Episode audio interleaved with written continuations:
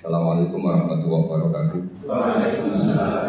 Bismillahirrahmanirrahim. Alhamdulillahirabbil alamin wassalatu wassalamu ala asyrofil mursalin sayyidina Muhammadin wa ala alihi ba'du. Eh, Bapak Rektor dan semua teman-teman KWU yang saya hormati.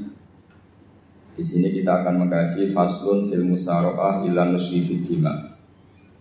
Bab seharusnya ngambil sikap cepat, musyawarah itu ngambil sikap cepat untuk menyelamatkan mengalirnya darahnya orang Islam. Di sini Imam Izzuddin Nabi Salam mengambil ayat wajah rajulun min aqsal Madinah yas'a Qala ya Musa innal mal tamiru nabikal yaqtulu kafakrus inni laka minan nasihin Terus beliau memberi penjelasan wakadhalika al-musara'atu fi amrin diniyan yuqafu fautu. Jadi begini ya, kalau dalam fikih, fikih Islam e, misalnya ini ada di beberapa literatur fikih, di semua fikih, baik mazhab Syafi'i, Hanafi, Hambali, di semua kitab fikih. Misalnya ada orang mau masuk Islam, terus konsultasi sama ustadz atau sama kiai, Pak saya mau masuk Islam, kamu nggak boleh ngambil sikap monggo ngeteh dulu itu Atau apalagi jajak ngobrol dulu. Karena lima menit kita mempersilahkan ngopi dulu itu artinya dianggap kita membiarkan dia dalam keadaan kafir lima menit dan kita dianggap ikut tanggung jawab. Sehingga di bab ada ulama yang ngebabkan itu sampai di bab murtad. Termasuk murtad adalah orang yang dimintai mensyahadatkan non muslim kemudian disuruh ngopi dulu atau enggak?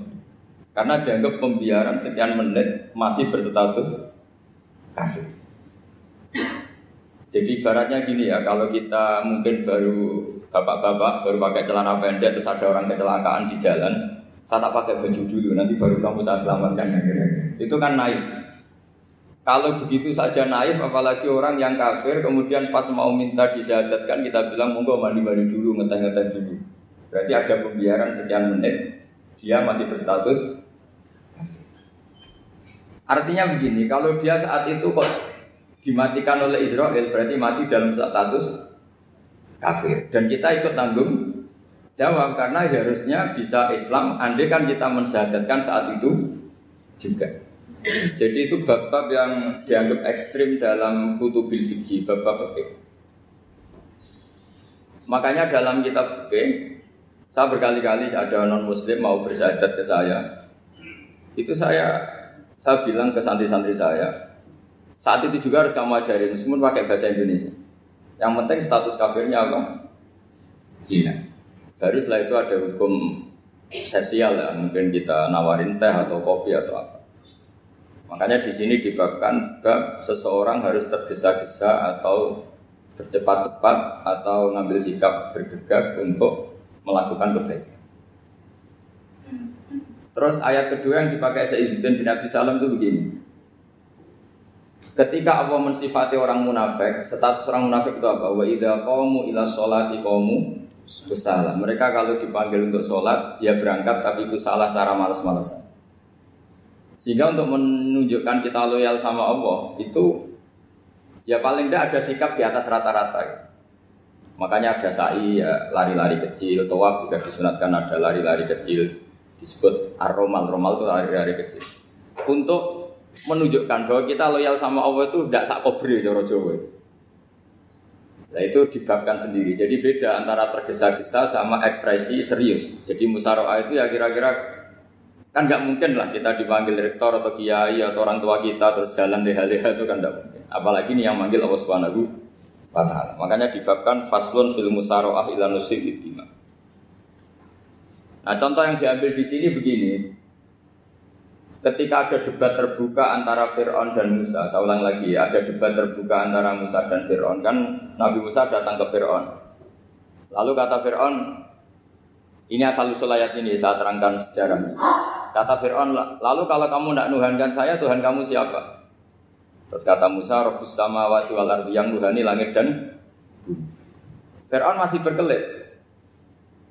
E, kalau Tuhan di bumi, setahu saya, saya ke mana-mana yang dituhankan saya, kata Fir'aun. Ma'alim tulakum min ilahin wairi. Terus Nabi Musa masih ngendikan, ya sudah Tuhan yang nuhani langit. Terus Fir'aun manggil, manggil Haman, Haman itu arsitekturnya Fir'aun. Ya Haman ibnili sorhal ali abdul asbab, asbab samawati fa'atoliya ila ilahi Musa. Haman bangunkan kami piramida yang tinggi. Saya ingin melihat Tuhannya Musa. Musa akhirnya mikir karena kalaupun Fir'aun bisa naik ke langit tetap tidak bisa melihat Tuhan. Kita tahu Tuhan nggak bisa dilihat. Kita yang mukmin aja tidak lihat, apalagi Fir'aun rivalnya kan. Akhirnya Musa ganti argumentasi. Yaitu argumentasinya Musa, Robbukum wa robbu abaikumul awali. Ini perlu diingat dan berusaha sampaikan. Yang nuhani kamu dan yang menuhani leluhur kamu. Itu sangat memukul Fir'aun. Karena logikanya kalau Fir'aun itu Tuhan berarti babanya dulu tanpa Tuhan. Ini ada Tuhan terlambat. Ya. Jadi kalau Fir'aun Tuhan berarti bahnya tanpa Tuhan karena zaman era mbahnya belum ada Tuhan. Karena perdebatan itu banyak punggawa Fir'aun yang mukmin. Wah ini Fir'aun nggak bener ini. Kalau dia Tuhan berarti babanya tambah. Karena kalau iman itu akan diadili, akan dieksekusi, maka orang ini berstatus rojulum mukminum min ali fir'auna yaktum imanah. Maka di Quran diterangkan wa qala rojulum mukminum min ali fir'auna yaktumu iman. Ada seseorang yang iman tapi menyembunyikan iman. Lah orang ini selalu ikut rapat di rapat-rapat penting Fir'aun, termasuk rapat ketika Fir'aun dan para tentaranya memutuskan membunuh Musa. Karena dia ikut rapat dan eksekutornya besok disuruh menangkap Musa, orang ini malam itu juga nemuin Musa. Nemuin Musa, terus bilang innal mal ayat tamiru nabi kaliyak dulu kamu Musa, rapat tadi malam memutuskan kamu besok dibunuh, maka kamu harus bergegas meninggalkan Mesir. Dari kesimpulan itu, dari cerita itu, kemudian diambil secara hukum fikih bahwa untuk menyelamatkan darah harus jasa, harus bergegas. Andai kan Musa itu kok sak kobre, sak sempate, maka keburu. Andai kan ini rojul ini tadi, orang tadi penasihat tadi, kok sak kobre ya, maka berarti Musa terlanjur tertang, tertang. Jadi itu pentingnya ulama ya. Jadi cerita yang linier, cerita yang seakan-akan cerita di tangan ulama tetap menjadi al-ahkam al-fiqhiyah, menjadi ketentuan-ketentuan apa? Oke. Jadi yang diambil di sini adalah lelaki tadi yang ikut rapat jadi bergegas menemui Musa, memberitahu kalau kamu besok mau dieksekusi, fakrus, maka kamu harus secepatnya keluar dari Mesir untuk menyelamatkan diri. Terus oleh Sayyidudin tidak bisa dibabkan bab harus tergesa-gesa menyelamatkan darahnya orang apa? Islam. Jadi ini penting saya sampaikan. Jadi al qasas ya semua cerita di Quran itu tidak sebagai cerita. Karena Quran tidak ingin melahirkan pendongeng tapi harus menjadi ibrah menjadi telah telah. Jadi makanya terus di kitab-kitab ulumul Quran diterangkan al qasas ya beberapa cerita di Quran adalah semuanya menjadi ketentuan fikih. Saya lagi ya, semua cerita yang ada di Quran itu menjadi ketentuan Oke, meskipun alurnya apa? Cerita. Kayak tadi kan alurnya cerita bahwa lelaki ini bergegas nemui Musa supaya Musa cepat keluar dari Mesir. Terus dibabkan babul musaroah ilan musibib. Saya teruskan ya. Wa kama laro'ai nama yaktulu musliman lau tabtu'u alaihi lakota lagu fal muasaroah ila takrisihi min wajibatun Itlai salunatu mahmudatan fi kulli syai'in. Falaha mawatin tuhmadu fiha wa mawatin tudammu fiha. Wa kadzalika al musara'a wal lain wal dulda wa ghairuhuma Nas'alullah ay wafiqona lil amal fi taati fi mawaqiha wa madhaniha Terus cara berpikir ulama saya pernah baca dalam satu sejarah ulama besar namanya Sufyan As-Sawri Sofyan Asori itu menjadi wali itu gara-gara kalau sholat di masjid itu beliau datang sebelum adzan. Saya ulang lagi, beliau datang sebelum adzan. Ditanya, kenapa kalau kamu datang sebelum adzan? Saya ini nggak ingin jadi hamba yang buruk. Hamba yang buruk atau pembantu yang buruk adalah setempe nunggu dipanggil. Misalnya kita tahu majikan kita pasti manggil jam 7 Kemudian jam 7 itu Anda masih ngopi, masih tata-tata itu kan tidak menghormati majikan. Harusnya kamu setempe di jam yang saat itu pasti majikan Anda memang memanggil kata beliau, saya tidak ingin seperti pembantu yang buruk. Datang nunggu apa? Dipanggil. Jadi itu ada beberapa spirit atau inspirasi dari aturan aturan-aturan mahabbah. Sebab itu ketika Allah kritik orang munafik, wa idza qamu ila sholati qamu kusala. Ketika dipanggil sholat mereka datang bermalas-malasan. Karena ada ada cintanya sama Allah, maka datang berlambat-lambat. Nah, berarti kalau ekspresi cinta mengharuskan kita datang bercepat. Makanya dalam istilah lain di Quran ini termasuk balaghatul Quran. Di juz 25 itu istilah menuju Allah itu fafirru ilallah. Kita tahu firar itu maknanya lari apa jalan biasa? Lari. Jadi untuk mengekspresikan mahabbah kita, kangen kita pada Allah. Cara bahasa Arab, isak kita, berontok kita sama Allah tidak diistilahkan jalan tapi fafirru ilallah. Harus bergegas bergerak. Begitu seterusnya. Maka kalau ada orang Islam terus ini konsekuensi hukum. Ada non muslim minta Pak Bah, saya tolong ajarkan syahadat. Nggak boleh saya bilang gini, monggo ke dalam dulu. Padahal perjalanan ke rumah saya misalnya setengah jam nggak boleh. Saat itu meskipun sambil berdiri-diri harus kita tauhidkan. Kamu yakinnya Allah itu satu Tuhan Allah harus. Karena kalau ada perjalanan ke rumah lima menit terus dia kecelakaan belum syahadat statusnya mati apa? Kafir. Dan kita ikut terlibat karena sebetulnya bisa mengislamkan saat itu juga. Analoginya kayak tadi loh. Orang kecelakaan di jalan karena kita pakai celana pendek. Contoh sendiri ya, saya tak pakai baju dulu. Habis itu di lides truk. itu kan kita ikut salah karena kita yang punya kesempatan. Tentu yang disalahkan yang punya kesempatan. Karena merubah status dari potensi ke leaders menjadi sama sekali gak potensi ke leaders dengan kita inggirkan meskipun kita dalam keadaan tidak ideal. Sama, Orang kafir yang mau masuk Islam itu umumnya kiai-kiai kan kadang sebagian disuruh mandi dulu itu salah itu. Itu salah sekali. Sangat salah. Apalagi nunggu seremonial di masjid, nunggal toko-toko itu bujutnya salah. itu gak cuma salah bujutnya salah. Jadi salah yang akut. Itu salah besar ya. Kalau seremonial monggo, tapi kalau mengislamkannya harus saat saat. Apalagi oh, seremonial seminggu lagi nunggu tokoh terkenal, nunggu disyuting dulu, wah itu itu itu perilaku perilaku so itu bukan bukan mengislamkan itu. Makanya kita kadang itu kita yang sebagai peneliti fakir itu kadang itu enggak serg. Masa mau Islam nunggu di masjid dulu, di syuting dan toko-toko itu salah. Itu sama dia kamu lihat orang kecelakaan mau menyelamatkan ini ada wartawan enggak? Minta di syuting dulu sedang mati ini kan Jadi kita normal saja dalam Islam sesuatu yang mendesak, yang emergensi ya perlakuannya harus cepat. Sehingga dibabkan faslun fil musarohah ila nusifid fitima. Jadi ada beberapa contoh di Quran memang aturannya seperti itu. Makanya semua redaksi Quran tentang menuju Allah diredaksi Nova Firru. Makanya di Tawaf ada ekspresi romal jalan agak cepat. Di Sa'i juga ada momen-momen kita harus romal berjalan cepat. Di beberapa aturan juga seperti itu. Ya saya ulang lagi, di beberapa aturan Islam juga seperti itu. Nah sekarang efek di hukum haji. Saya banyak baca literatur haji. Haji dalam aturan Islam itu wujuban tarofian, wajib yang tidak langsung mendesak. Kemudian semenjak ada apa fakta kita harus nunggu daftar tunggu, itu kita kita sebagai ahli fikih itu gampang. Misalnya gini, saya umur 20 punya uang sekarang berapa daftar? 25 juta ya. Saya umur 20 punya uang 25 juta. Saya jomblo misalnya, ya butuh nikah, ya butuh macam-macam. Itu wajib daftar haji apa enggak? Karena kalaupun daftar nunggu 20 tahun. 20 tahun kan asumsi umum masih umur 40, masih hidup lah kira-kira sejarahnya.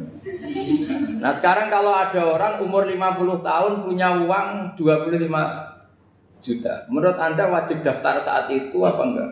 Wong daftar saja bisa game gitu. Dan kalau misalnya umur 50 ditambah 25 kan 75. Itu kalau orang sumpah sudah cepat mati itu. Maka itu menjadi pertanyaan, apakah fikih ini kita rubah? Karena dulu kan orang itu longgar semua. Karena haji zaman Nabi pun tidak langsung dilakukan saat pertama diwajibkannya haji. Jadi Nabi punya sisi unik. Pertama ada tahun diwajibkannya haji, Nabi tidak langsung haji. Sebab itu lama berkesimpulan kalau wajibnya haji tidak lang, tidak langsung. Maka fikih itu memang unik. Sholat juga gitu. Ada istilah begini dalam sholat. Wata jibus sholat ala kulli muslimin wujuban muasaan. Di semua kitab fikih takbirnya seperti itu, redaksinya. Wajib sholat dilakukan orang Islam wujuban muasaan, wajib yang ada longgarnya. Jika ketika duhur jam 12 WIB, kita dengar azan, boleh sholat setengah satu, jam satu, setengah dua, jam dua. Karena memang wujuban muasaan, memang ada batas akhir waktu misalnya sampai setengah tiga. Nah problemnya begini, misalnya setengah satu Anda pasti dipanggil majikan kamu yang diharuskan melakukan satu aktivitas, misalnya Anda pilot, yang nggak mungkin sholat lagi di di kokpit. Apakah status wujuban muasaan wajib yang lugar menjadi hilang karena setelah itu tidak ada kesempatan lagi sholat? Apa tetap kita sebagai ahli Islam yang agak balelo tapi alim? Misalnya, ya sudah tetap jadi pilot. Nanti kan ada aturannya sendiri, ada rukhsahnya sendiri, ada kemurahan sendiri kita sudah jadi pilot. Misalnya sholat tanpa harus menghadap kiblat, sholat yang tetap di perjalanan.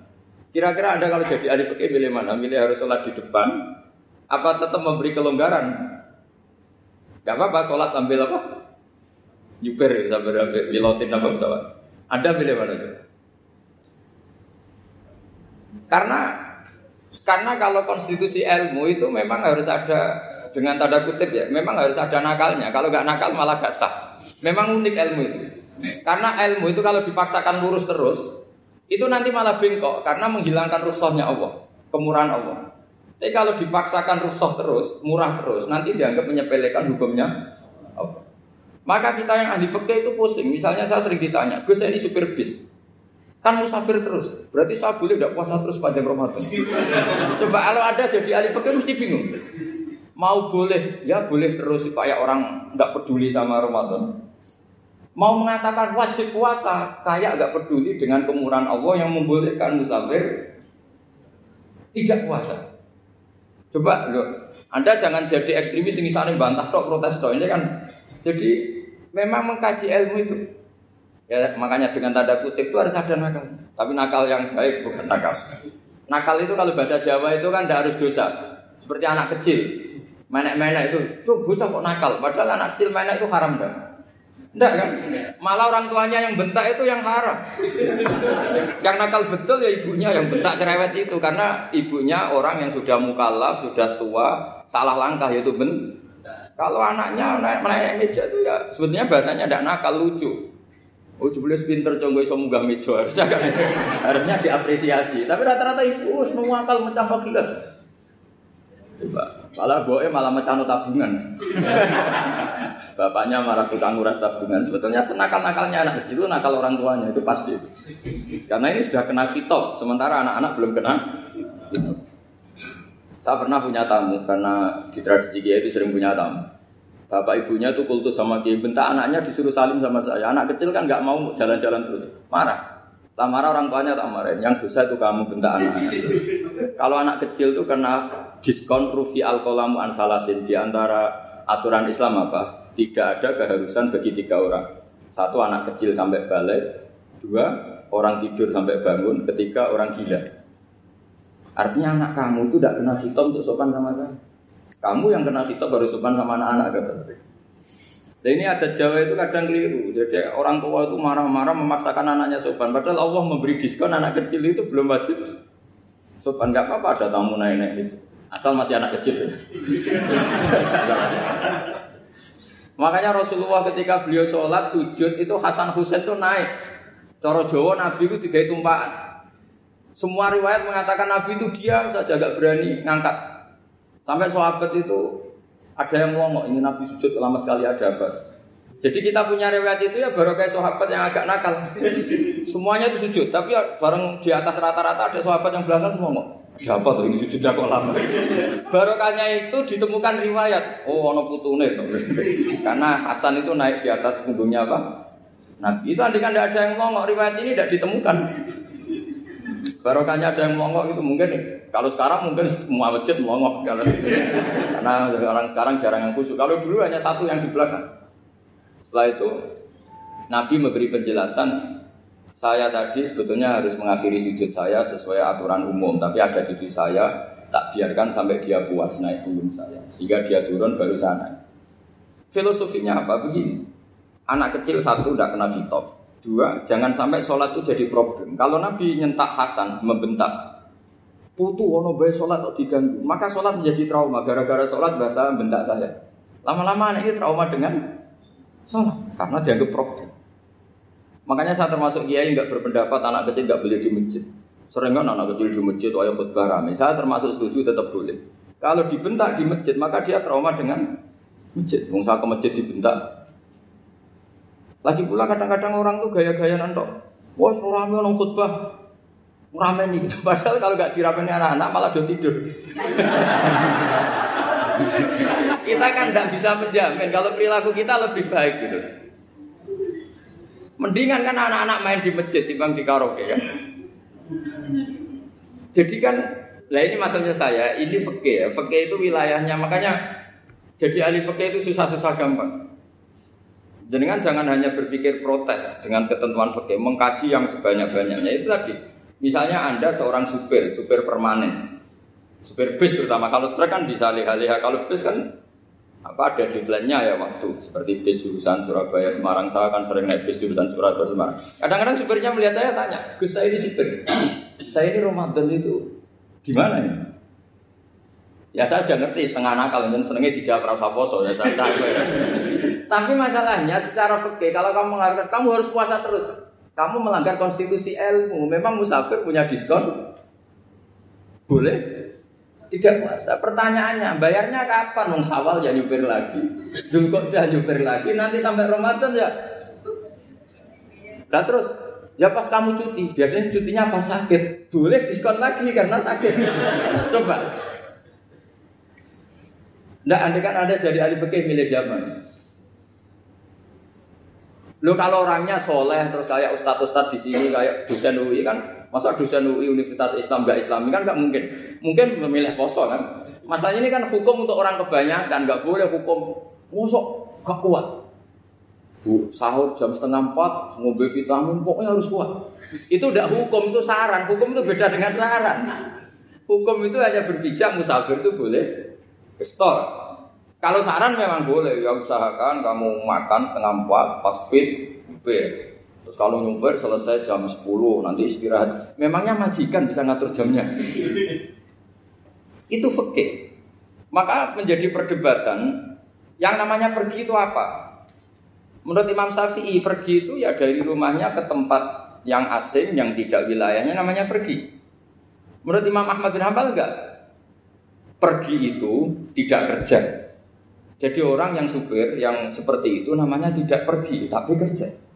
Tanyakan ke publik, misalnya jenengan ke UI, istri kamu atau suami kamu ditanya, istri kamu ke mana? Kira-kira jawabnya bilang pergi jalan-jalan apa bilang kerja? Kerja, makanya kata Imam Ahmad bin Hanbal, Mudi mustafar atau orang yang berprofesi, yang profesinya memang harus pergi, kayak traveling atau supir, maka itu namanya tidak pergi, namanya itu kerja. Karena apa? Sekali distatuskan pergi, maka ikut status yang dikatakan Allah dan Rasul dapat diskon boleh tidak puasa. Maka terus kita debat tentang definisi. Nah definisi ini penting karena yang menjadikan hukum rubah itu definisi. Misalnya gini mbak, mbak ini ngaji saya. Statusnya kalau pakai status saya ajnabi, orang lain babak ajnabiyah, maka hukumnya saya melihat bapak ini haram karena statusnya ajnabi melihat ajnabiyah yang tidak mahram. Tapi kalau di fikih itu ada statusnya. Di antara lelaki boleh e, muwajah sama perempuan adalah satu untuk belajar, dua untuk muamalah, tiga untuk kesaksian, empat untuk pengobatan. Itu kan ada pengecualian-pengecualian. Sehingga statusnya sekarang, Mbak-mbak itu belajar, apa ini melihat Gusbah atau Gusbah itu mengajar atau gimana Itu statusnya bisa rubah ya. Makanya kalau sebetulnya kalau kita marung di warung misalnya Padang, kita nggak pilah-pilah, kebetulan pelayannya perempuan itu masih bisa dikilah secara fikih. Saya muamalah marung, cuma kebetulan penjaganya tapi masalahnya Pak ini punya daftar penjaga yang cantik, masalah. Maka pertanyaannya itu marung demi ke situ demi marung, apa demi melihat? Tidak jawab saja. Demi marung apa demi melihat? Kalau demi marung supaya kenyang, penjaga yang Sangar-sangar juga banyak. Ayahnya kalau demi makan, penjaga yang cowok kan banyak. Kalau demi melihat, berarti yang dihitung kan niatnya. Berarti karena mau amalah apa karena melihat? Melihat. Itu status. Jadi makanya kalau Budi Musafar itu namanya orang pergi atau orang kerja? Orang kerja.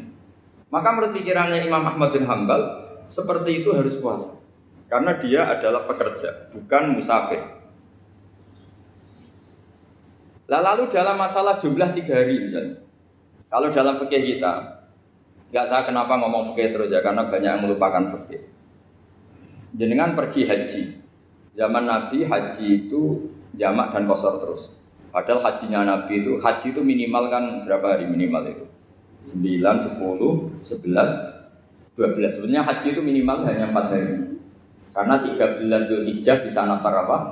Awal. Kalau nafar awal berarti nggak ada kewajiban nafar sani. Berarti yang wajib betul kan 9 tanggal 9 hukum di Arafah terus 10 biasanya ifadah sama balang jumroh apa? Akobah terus 11 12 12 itu kan sudah boleh cabut karena apa? Nafar apa? Awal. Berarti nggak usah nafar apa? Sani. Berarti hanya berapa? 4. Tapi Nabi haji di Mekah Medina itu sampai 40 hari karena perjalanan. Pertanyaannya ketika Nabi menjamak dan mengkosor itu cara Imam Syafi'i lis safar. Karena Nabi orang Medina datang ke Mekah dengan jarak 460 kilo, maka Nabi boleh jamak dan kosor. Jadi pikiran Imam Syafi'i, jamaknya Nabi itu lis safar karena pergi. Cara pikiran Imam Malik gak? Jawabnya Nabi itu linusuk. Nabi menjamak sholat itu karena melakukan ibadah haji. Efeknya adalah orang Mekah kalau haji itu cara Imam Malik meskipun jaraknya dekat boleh apa? Boleh apa? Kosor, boleh jamak kosor.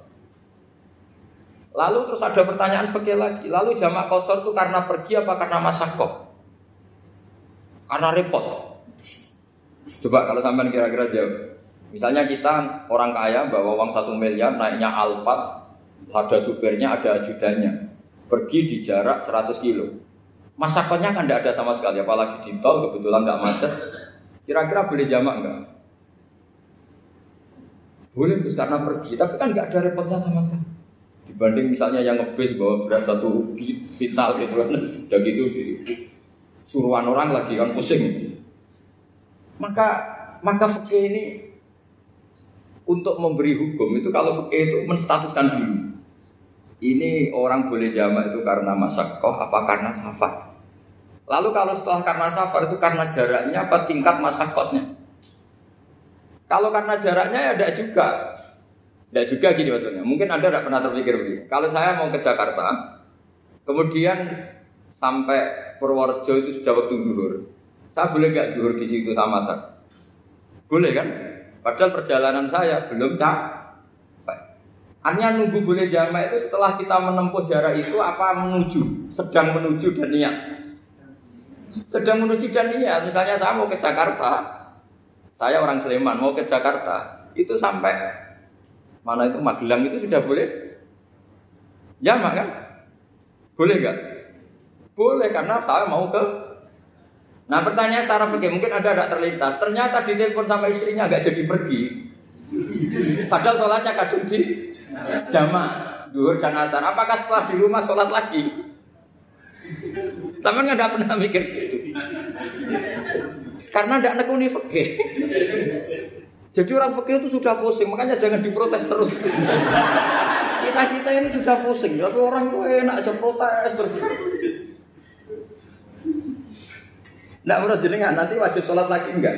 Dia bolehnya jamaah kan berdasar berstatus musafir. Ternyata setelah magelang di telepon istrinya enggak jadi. Dia kadung sholat duhur dan asar. Setelah pulang masih jam satu.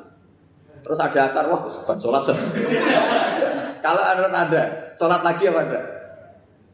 Jangan saran. Kalau saran, wah sebaiknya sholat lagi itu itu tidak hukum, itu saran itu namanya. Saran dengan hukum beda. Sholat lagi pada Loh, ketika ada jaga itu berdasar males atau berdasar hukum? Apa?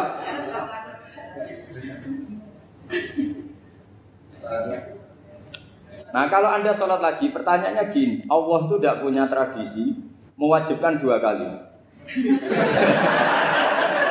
Pertanyaan fikihnya mesti gitu.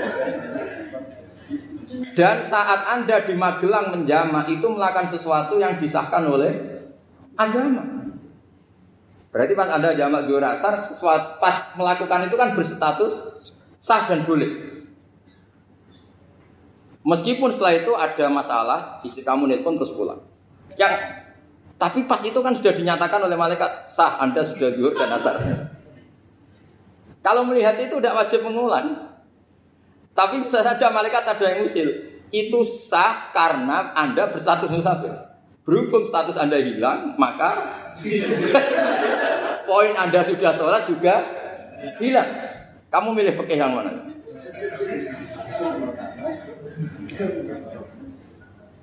Jadi peneliti fikih itu beda dengan orang-orang yang mendengarin protes, dengarin protes. Beda karena nekuni. Nekuni itu beda karena ada konsekuensinya. Makanya fikih itu sampai saya punya kitab fikih itu dikarang satu orang itu jumlahnya 20 jilid. Per jilid itu segini. Jadi satu meja ini dikarang satu orang. Itu mulai yang presisi, yang detail, sampai yang khayal. Yang khayal juga ada. Yang khayal itu tadi beliau banyak menghayalkan diri. Suatu saat Anda Anda datang ke Mekah itu hanya butuh waktu 20 menit. Zaman itu belum ada pesawat. Lalu boleh gak jamak? Boleh gak nakal? Nakal itu begini. Sampai orang kaya punya jet pribadi. Misalnya Anda Ronaldo masuk Islam, orang kaya. Itu bisa gak puasa. Karena begini. E, misalnya dia orang, contohnya orang Arab. Orang Arab, jangan orang Nah contohnya itu dibalik saja. Di sini itu kalau imsak jam berapa? Coba. Imsak, imsak, imsak Ramadan jam berapa? Tiga setengah empat aja biar aman ya. Kalau setengah empat kan masih imsak. Dia terbang ke Mekah. Jadi orang sini puasa jam 5 kan mulai puasa. Dia terbang ke Mekah kan masih malam. Makan terus dia. Mekah mau ada matahari terbang lagi ke barat. Karena dia menghindari berstatus puasa. Atau sebaliknya, dia orang Mekah jam 12 puasa. 12 yang puasa. Dia, wah kalau 6 jam lagi buka, bisa berapa saya. Terbang ke Indonesia. Ke Indonesia terbang baru satu jam, di sini sudah buka. Itu khayal. Jadi itu ada khayalnya. Itu lama dulu sebelum ada pesawat sudah mengkhayal gitu. Bolehkah orang yang di Masrik ke Maghrib demi itu? Kalau Anda jadi Raja Salman jam jam satu kok sudah nggak kuat apa? Puasa itu diberi saran terbang ke Indonesia. Itu kalau pakai jet kan nggak sampai 9 jam, satu jam ke Jakarta.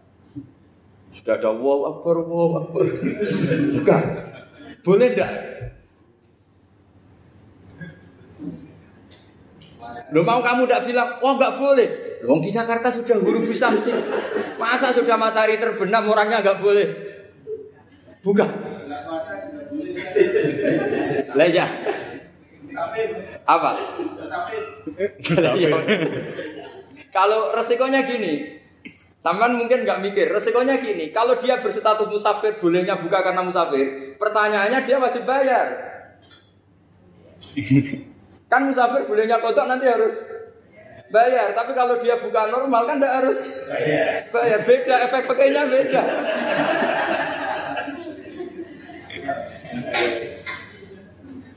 Sama jangan protes, Gus Baik gimana? Mau ngaji, mana tidak senang. Ini kan ngajinya para dosen, para pegawai. Jadi harusnya itu jadi mufti. Ngaji untuk jadi mufti. Bukan ngaji untuk mendengarkan. Jadi makanya saya mohon jangan sering protes sama ulama. Ulama sudah pusing. Karena efek-efek hukum itu tidak gampang.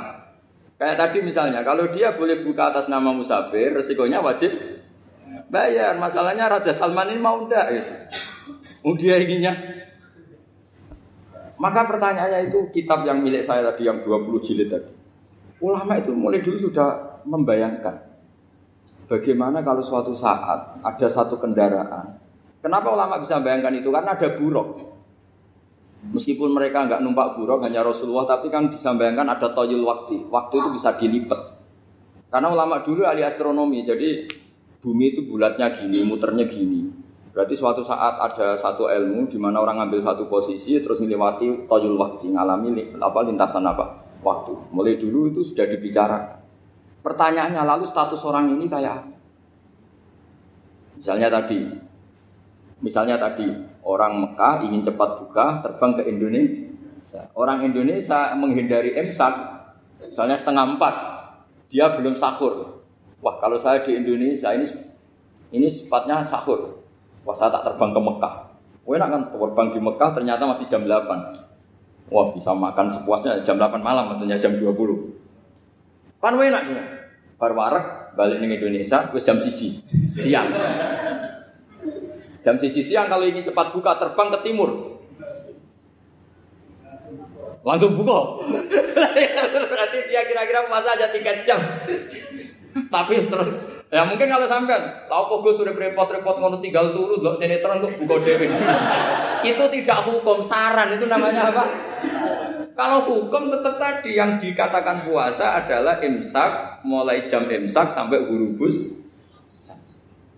Lalu pertanyaannya lagi, hurubus samsi sampai imsak itu konversi jam apa nyata-nyata hurubus samsi? Kalau di yang diliwati khotul istiwa, katul istiwa itu nyata, fi'lan kalau dalam bahasa Arab fi'lan awakiyah. Tapi kalau anda orang kutub, saya sering uh, kirim-kiriman surat sama mufti-mufti yang ada di Timur Tengah, di Eropa, konsultasi maksudnya. Orang kutub itu kan tidak ada matahari, tidak ada apa-apa. Jika kalau Anda baca kitab di kutub, mesti Gus Bak pembohong. Misalnya orang kutub ngaji saya, kamu harus subuh sebelum matahari terbit. Sekali matahari terbit, waktunya hilang. duhur setelah matahari agak ke barat. Asar kalau matahari terbenam, hilang waktunya. Terus mereka bisa bilang, mataharinya di mana? Maka pertanyaannya, boleh gak mengkonversi waktu untuk orang kutub? Jadi misalnya pola umum subuh jam setengah lima, berarti antara subuh dan kodok itu satu jam setengah. Subuh sama duhur polanya berapa berarti? Kalau setengah lima sampai jam 12 itu? Enam sama tujuh setengah. Berarti ya kira-kira habis subuh nunggu tujuh jam setengah baru duhur. Nunggu tiga jam baru asar. Nunggu tiga jam baru maghrib. Berarti waktu puasa kira-kira antara jam 4 sampai jam 6. Berarti berapa jam itu? 12 sama 2. 14 Oke, berarti orang kutub harus puasa 14 jam. Tidak bergantung waktu mata. Tapi ada lagi pertanyaan lucunya gini, lalu 14 jam Gus itu dimulai dari mana? Apa asal 14 jam? Apa harus ada konsensus setarnya? Masih ada PR lagi. Menurut kamu gimana? Ada konsensus setarnya dimulai jam 4 dini hari. Apa asal jumlahnya? Imsak 14 jam. Mikir lagi kan? Itu di Denmark itu ada satu musim di mana siang terus sampai sekian bulan. Siang terus sampai orang sana itu capek. Kenapa ada siang terus? Logikanya kan tadi bumi itu belajar juga belajar falak, belajar astronomi. Kalau tepaan kamu di sisi yang barat, barat agak utara atau agak selatan, matahari ini nyentrong terus. Jika bumi mulak malik ya kamu kesentrong terus karena kita ini kan tepaan di katulis istiwa. Di khotul istiwa. Sebenarnya katulis istiwa itu bahasa Arab dari kata khotul istiwa. Khotul itu garis, istiwa itu tengah. Lah, Islam itu oleh Allah memang dipilih di tempat paling top yaitu Mekah. Mekah Ka'bah itu suratul ardi. Jadi sebelum ditemukan ilmu astronomi itu Nabi sudah ngendikan Al-Ka'bah suratul ardi. Ka'bah itu pusarnya bumi. Jika di Ka'bah itu satu-satunya area yang terbebas dari medan apa magnetis. Karena dari utara dan selatan benar-benar di tengah. Maka potensi jam paling akurat di dunia itu ya hanya jam yang di Mekah itu. Karena apa pun akuratnya teknologi di Amerika atau Jerman, karena jam itu dari logam tetap ketarik medan apa? magnetis. Entah berapa 00, tetap kena. Misalnya jam di Jerman. Lebih dekat mana kalau Jerman? Mesti ketarik medan magnetis. Entah berapa kadarnya. Karena materi jam dari lo logam. Sementara di Mekah karena di tengah itu terbebas dari medan apa Nah sehingga yang segaris dengan Mekah kayak Indonesia itu semuanya khotul istiwa. Nah kalau khotul istiwa normal, normal itu artinya ya 12 siang secara umum ya 12. Sehingga ulama Indonesia kalau ngaji itu lebih gampang, lebih tidak dianggap bohong. Karena ya ada terbitnya matahari, ada zawalus samsi, ada hurubus samsi. Coba kalau kitab itu Anda baca di kutub utara sama kutub selatan. Murid kamu bingung semua. Ini gimana Ustadz? Tidak ada matahari kok semuanya diukur pakai matahari. Lalu pertanyaannya dikonversi kan? Pertanyaannya kalau dikonversi pakai apa tuh? Asal 14 jam apa harus sepakat dimulai jam berapa? Milih mana? Milih sepakat. Pertanyaannya kalau sepakat, ukurannya siapa yang jadi ahlul halli wal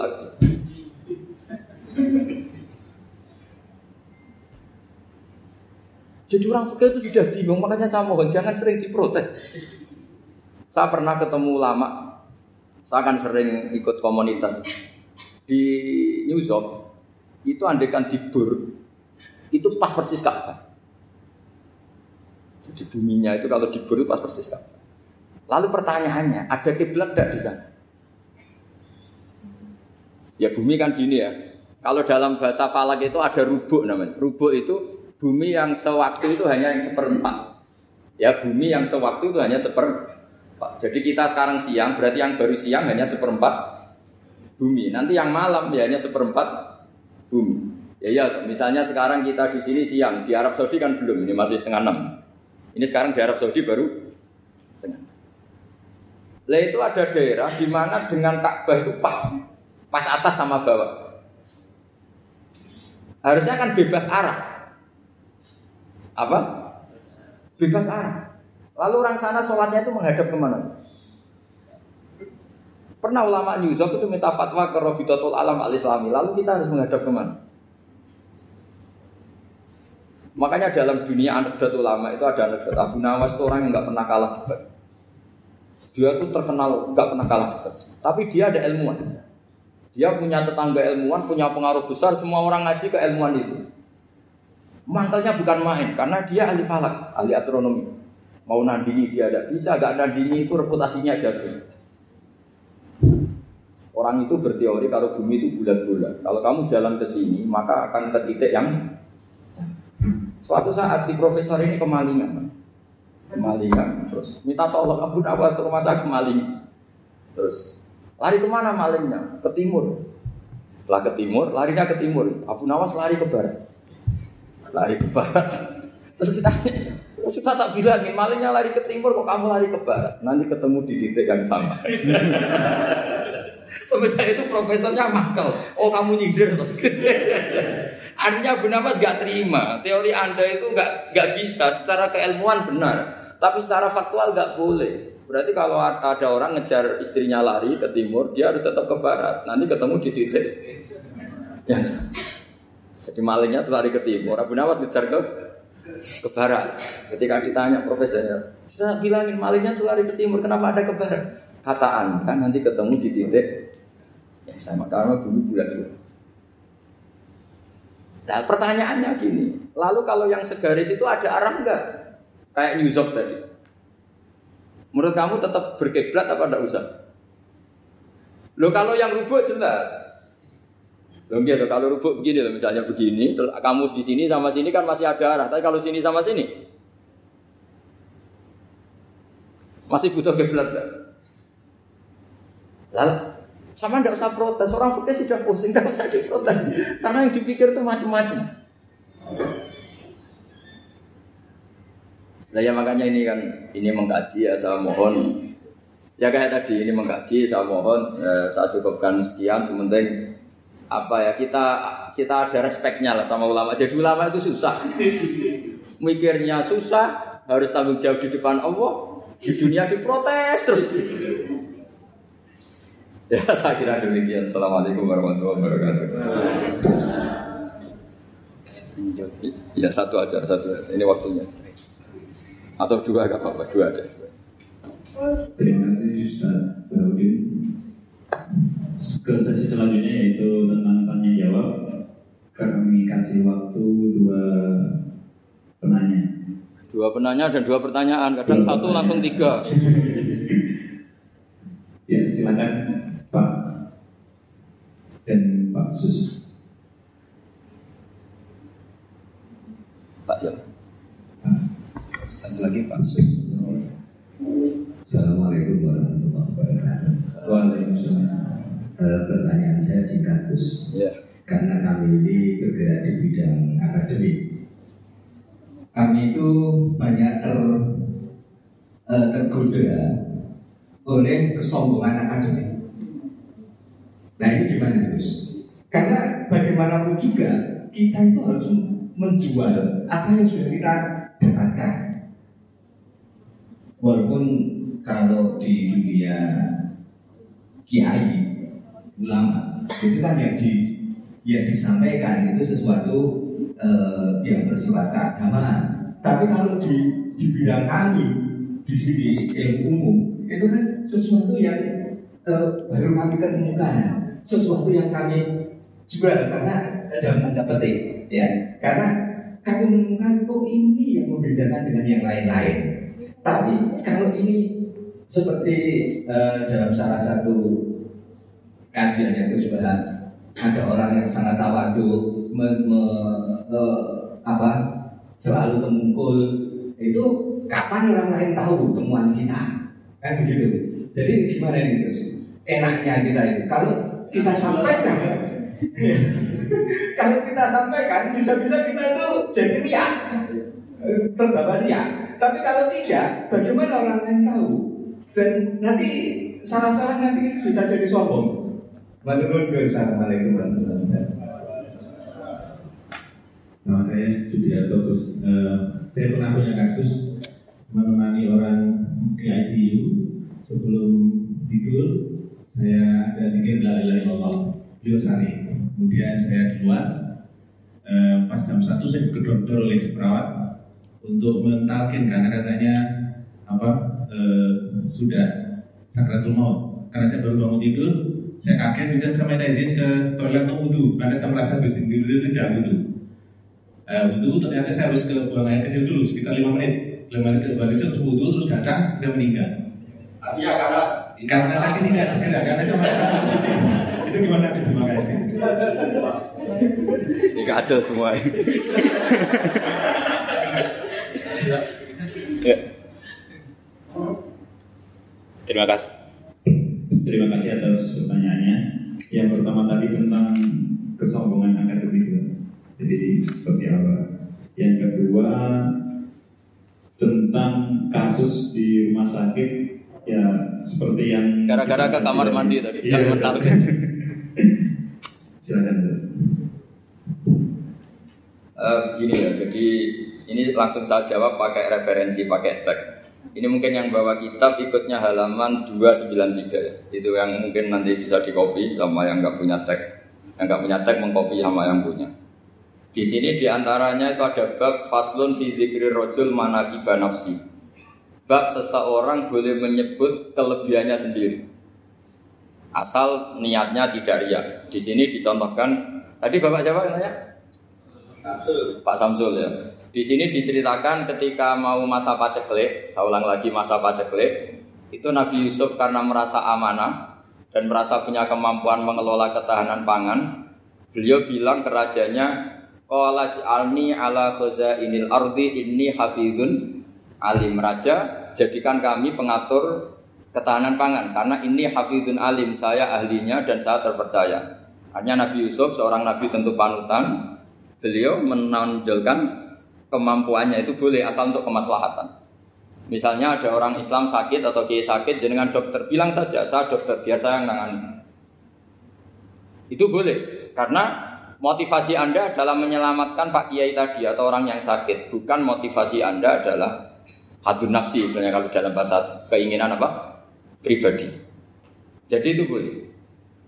Jadi ini di ini di beberapa contohkan Ya ayuhanna su'olimna mantikot toiri wa utina min kulli syai'. Nabi Sulaiman itu bilang gini, wahai para manusia, saya ini bisa bahasa burung apa saja. Dan saya bisa melakukan apa saja, wa utina min kulli syai'. Nabi Sulaiman ngendikan begitu karena ingin menunjukkan betapa sayangnya Allah ke saya. Sampai saking sayangnya Allah, saya bisa menguasai bahasa burung.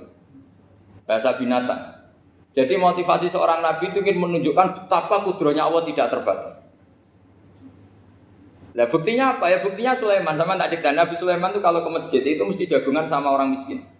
Terus beliau bilang gini, miskin yujali miskin, ayo podo ini jagungan.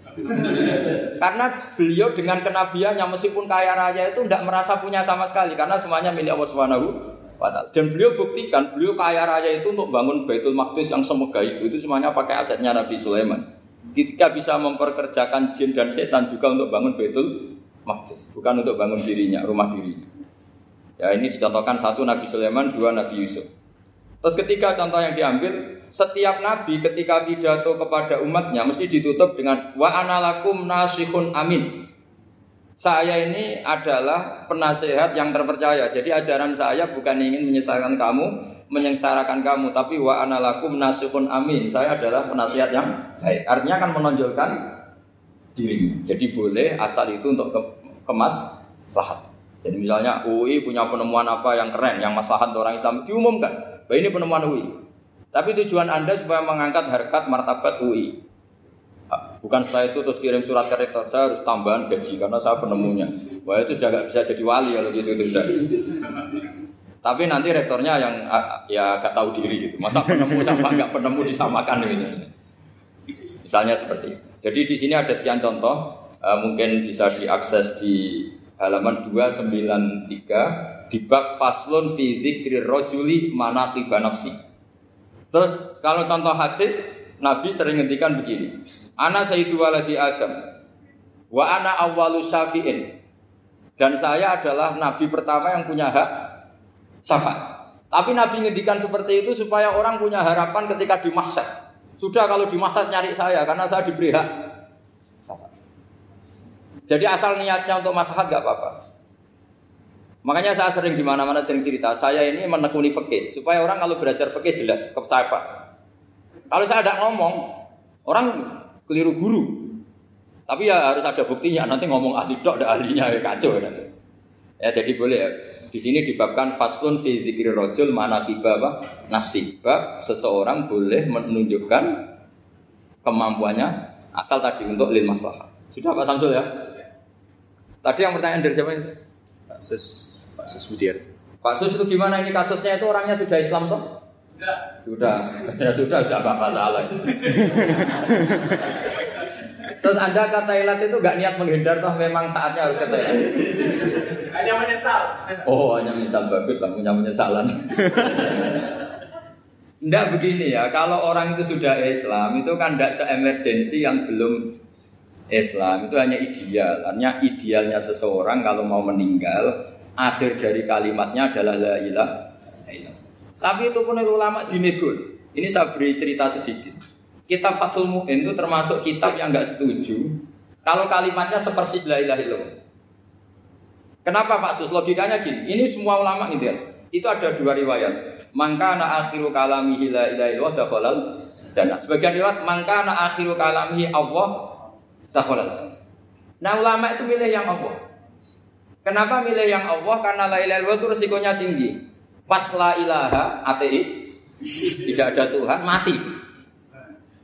Maka ulama, tradisinya guru-guru kita, kalau ada orang mau mati yang sudah akut, itu hanya ditalkin Allah, Allah, Allah. Karena ini lebih tidak berisiko. Tapi kalau la ilaha illallah, pas la ilaha, belum illallah, mati. Tidak bisa kamu buat, ah, teruskan dulu baru mati. Ayo teruskan dulu baru mati ini gimana? Belum ilah kok sudah. Jadi makanya terus di situ diterangkan lagi begini. Setelah orang itu melafatkan la ilaha kan orang mau mati itu kan macam-macam ya. Ada yang sudah akut, ada yang masih sehat. Kalau masih sehat sebaiknya la ilaha. Tapi kalau sudah akut hanya dilatih apa? Allah. Terus saran kedua oleh kita Fatul Mu'in diterangkan sebaiknya jangan ngomong lagi. Karena Nabi ngendikan akhir. Akhir itu harus itu menjadi kalimat. Jadi misalnya setelah kamu talqin la ilaha illallah.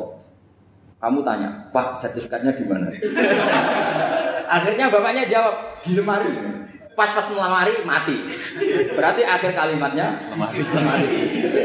makanya makanya kita juga harus memperjuangkan supaya itu benar-benar akhirnya. Jika nanti dikenang di akhirat, ini orang luar biasa mengakhiri dunia dengan kalimat la ilaha. Tapi nanti kalau ini orang luar biasa mengakhirinya dengan lemari. Apalagi tanyanya dulu, Pak, tabungannya di bank apa? Ini bisa Berarti terakhir bilang apa? Bisa. Jadi itu ada aturannya. Jadi ya, jadi kalau nalkin orang sudah ngelafatkan kalimat tauhid, jangan dijak ngomong lagi. Karena kalau diajak ngomong lagi terus mati, yaitu kalimat terakhirnya. Ya, ini ya, mau gitu. Mohon maaf. Assalamualaikum warahmatullahi wabarakatuh.